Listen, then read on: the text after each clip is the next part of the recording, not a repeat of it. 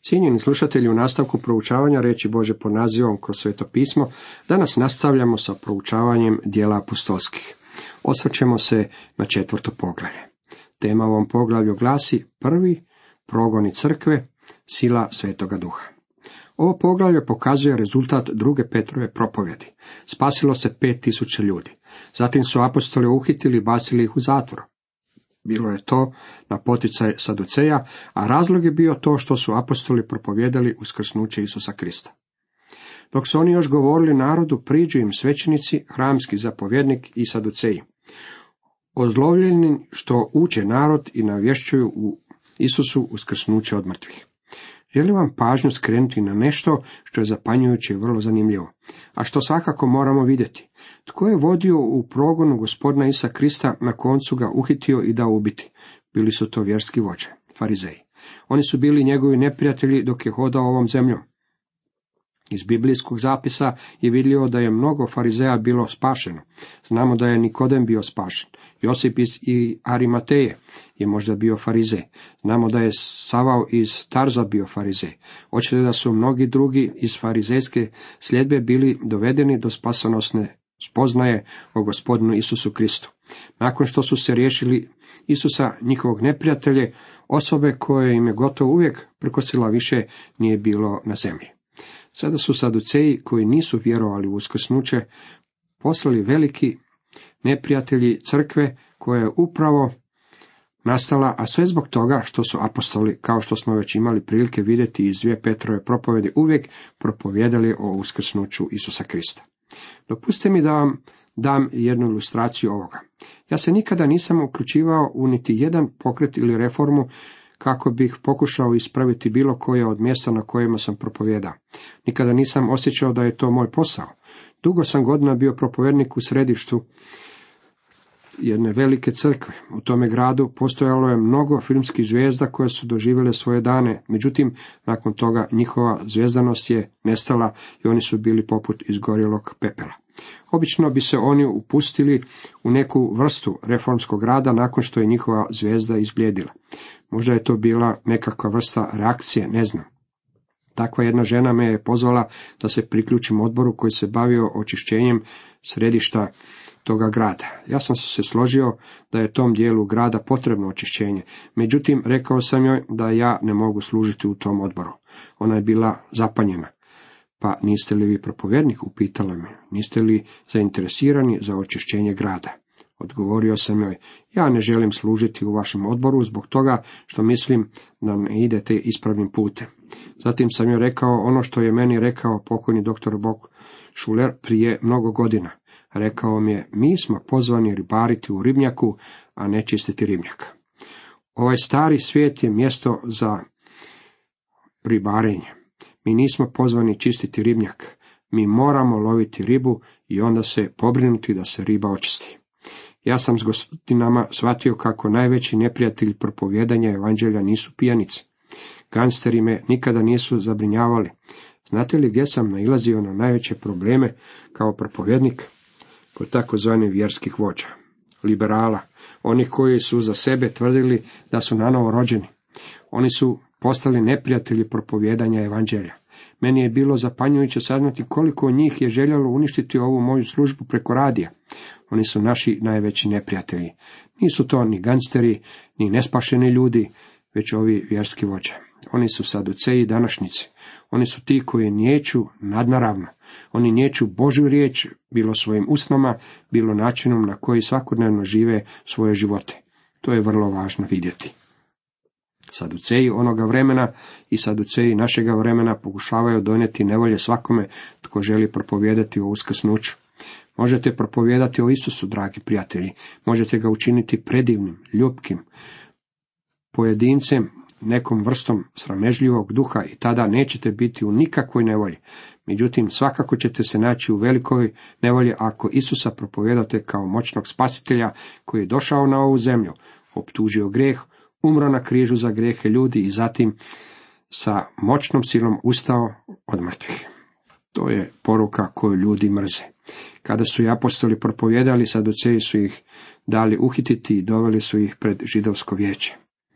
Pograbe ih i bace u tamnicu do sutra, jer već bjaše veće.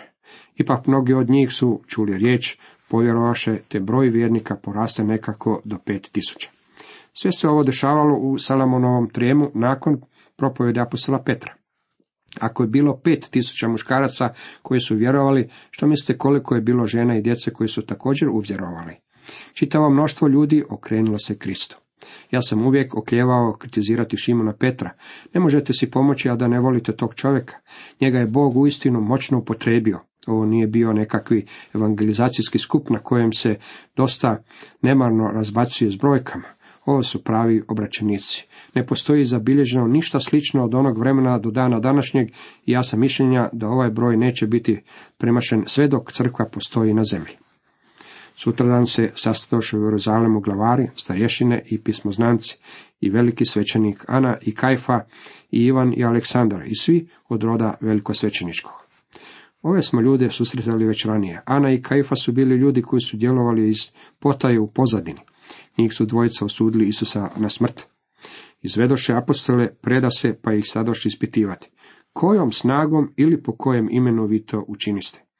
Petre i Ivana su doveli pred židovsko vijeće.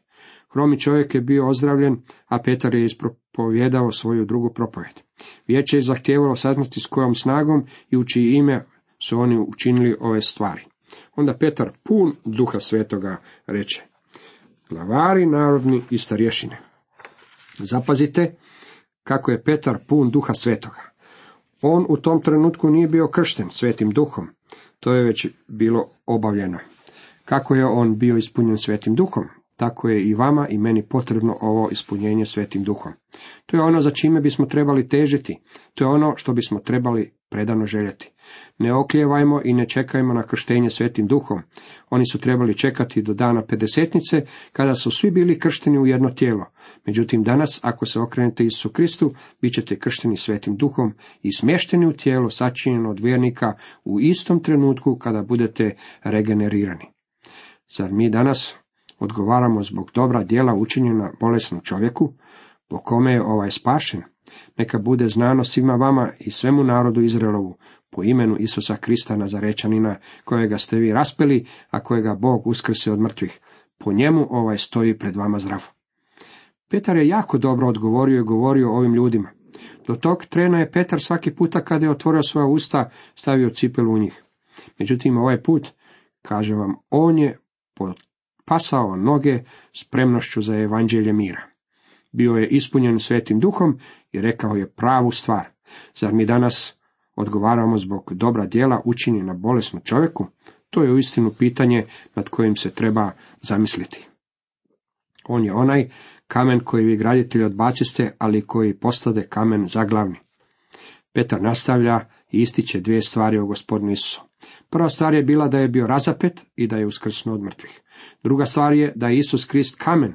Isus je rekao, na ovoj stijeni izgradit ću svoju crkvu. Što je stijena? Stijena je Krist. Sada im Petar kaže, ovo je kamen. Što je kamen? Je li to crkva ili je to Šimun Petar? Ne, to je gospodin Isus Krist iz Nazareta. On je postao zaglavni kamen. To je bilo postignuto uskrsnućem. Zapazite da je uskrsnuće okosnica i središte propovjedanja evanđelja. I nema u kome drugome spasenja. Nema u istinu pod nebom drugoga imena dana ljudima po kojemu se možemo spasiti. Vratite se unatrag prema Isusovom rođenju i uputi koju je anđeo dao Josipu. I ti ćeš mu nadjenuti ime Isus, jer će on spasiti narod svoj od grijeha njegovih. On je spasitelj, to je bilo njegovo ime od početka. Kada prihvatite ime, tada prihvaćate i sve što se implicira u osobi koja ga nosi. Petar ovo iznosi vrlo jasno i ja bih želio ovo naglasiti da kada dođete k Isusu, dragi prijatelji, tada dođete k njemu po spasenje. Pod nebom ne postoji niti jedno drugo ime koje vas može spasiti. Zakon vas ne može spasiti. Religija i religioznost vas ne može spasiti. Nikakav obred vas ne može spasiti. Samo jedan, samo ime Isus vas može spasiti. Isus je ime one osobe koja je došla na ovu zemlju da bi spasila njegov narod od njihovih grijeha. Kada mu bilo koja osoba dođe u vjeri, ta je osoba spašena. Ne postoji niti jedno drugo mjesto na koje bismo se mogli okrenuti da bismo dobili spasenje. Nije li zanimljivo da u dugoj povijesti svijeta i svih religija svijeta i svi dogmi koje te religije nameću, niti jedna od njih ne može ponuditi sigurno spasenje. Jedan moj ujak bio je propovjednik u stanovitoj crkvi koja vjeruje u obnovu krštenjem, to jest da moraš biti kršten da bi bio spašen. Postavio sam mu sljedeće pitanje. Gledaj, ako se ja pokrstim, kako ti kažeš, hoće li to biti garancija mog spasenja? Ne, odgovorio mi je. To ti neće biti baš garancija. Dragi prijatelji, mogu li vam reći nešto danas? Pod nebom ne postoji niti jedno drugo ime po kojem se čovjek može spasiti. Ako dođete k njemu, ako se pouzdate u Krista, tada ste spašeni. To je garancija vašeg spasenja. To je bila velika poruka Šimuna Petra i to je bila prava točka na kojoj je završila ova poruka židovskome vijeću. Kad vidješe neustrašivost Petrovu i Ivanovu, a znajući da su to ljudi nepismeni i neuki, bjahu u čudu. Znali su ih da bjahu s Isusom, ali, videći gdje s njima stoji izliječeni čovjek, nisu mogli ništa protuslaviti. Nepismeni i neuki, drugim riječima, ovi ljudi nisu završili nikakvi teološki fakultet. Međutim, židovsko vijeće je zapazilo da su ovi ljudi bili s Isusom. Kako je divno živjeti životom koji na ovaj ili onaj način privlači pažnju na Isusa. Stoga zapovjediše da izađu iz vječnice pa stadoše raspravljati. Jesu li oni bili imalo potaknuti Petrovim govorom? Ne, nimalo ih se nisu ticale ili doticale te riječi Božjeg čovjeka. Što ćemo s tim ljudima? Da učinili su oči znak, poznat svim Jeruzalemcima, ne možemo ga nijekati. Čak niti saduceji onoga vremena nisu mogli zanijekati da se dogodilo čudo. Potrebno je da čovjek bude liberal u svojim teološkim stavovima, da živi u 20. stoljeću i da bude udaljen nekoliko tisuća kilometara pa da počne nijekati čuda. Da ste bili ondje u ono vrijeme, bilo bi vam jako teško zanijekati čudo. Liberali onoga vremena su morali reći, nismo kadri zanijekati da se ovdje dogodilo čudo. Ljudi današnjeg vremena govore da kad bi vidjeli neko čudo, onda bi vjerovali. To nije istina. Ovo mnoštvo nije željelo vjerovati, a imate istu ljudsku narav koju su imali ovi ljudi. Problem ovoj stvari se ne nalazi u umu. To je problem volje i srca. Radi se o srcu koje je očajnički zlo. Nevjera ne dolazi od nedostatka činjenica, ona je stanje čovjekovog srca. Sada su počeli kovati zavjeru. Ali da se još više ne razglasi u narod, zaprijetimo im da nikomu živom o tom imenu više ne govori. Pozvaše ih i zapovjedeše im da pod nipošto ne zbore niti naučavaju u ime Isusovo. Petar i Ivan imaju odgovor za njih. Ali im Petar i Ivan odgovoriše. Sudite je li pred Bogom pravo slušati radije vas nego Boga. Mi doista ne možemo ne govoriti što vidjesmo i čusmo. Ali oni, ne našavši kako da ih kazne, opet im zaprijete pa ih otpuste poradi naroda, jer su svi slavili Boga zbog onoga što se dogodilo. Jer čovjeku na kom se dogodi čudo, ozdravljenje bjaše više od 40 godina. Čovjek bi pomislio da su ovi članovi židovskog vijeća bili smekšani onime što se dogodilo, međutim to nije bio slučaj. Bili su tvrdi poput čavala. Srca su im bila otvrnuta. U nastavku kaže nam sila svetoga duha. Otpušteni odoše svojima i javiše što im rekoše veliki svećenici i strešine. Kad su oni to čuli, jednodušno podigoše glas Bogu i rekoše, Gospodine, ti si stvorio nebo i zemlju, i more i sve što je u njima. Petar i Ivan su bili otpušteni i vratili su se u crkvu kako bi im podnijeli svoje izvješće o događajima koji su se upravo odigrali. Ovdje imamo zapis o velikome sastanku prve crkve. Ja ne vjerujem da je duhovno stanje crkve ikada bilo na tako visokom nivou. Ključ za ovo nalazimo u njihovoj molitvi. Ona je više od molitve, to je pjesma slavljenja. Gospodine, ti si Bog, gospodine, ti si stvoritelj. Dragi prijatelji, bojim se da crkva danas nije svjesna ove činjenice. Gospodin je Bog, jeste li sigurni da je gospodin Isus Bog? Jeste li? To je najvažnije. Crkva danas nije sigurna. Crkva je danas postala šepkljasta, izgubila je svoju silu. Crkva neprestance govori o nekakvim metodama i stalno se trudi upotrebiti ovaj ili onaj trik kako bi privukla ljude. Crkva u periferiji i crkva u središtu grada su ništa više nego vjerski klubovi. Crkva više nije kuća u kojoj postoji sila. Rana crkva je bila sigurna da je Isus kriz Bog.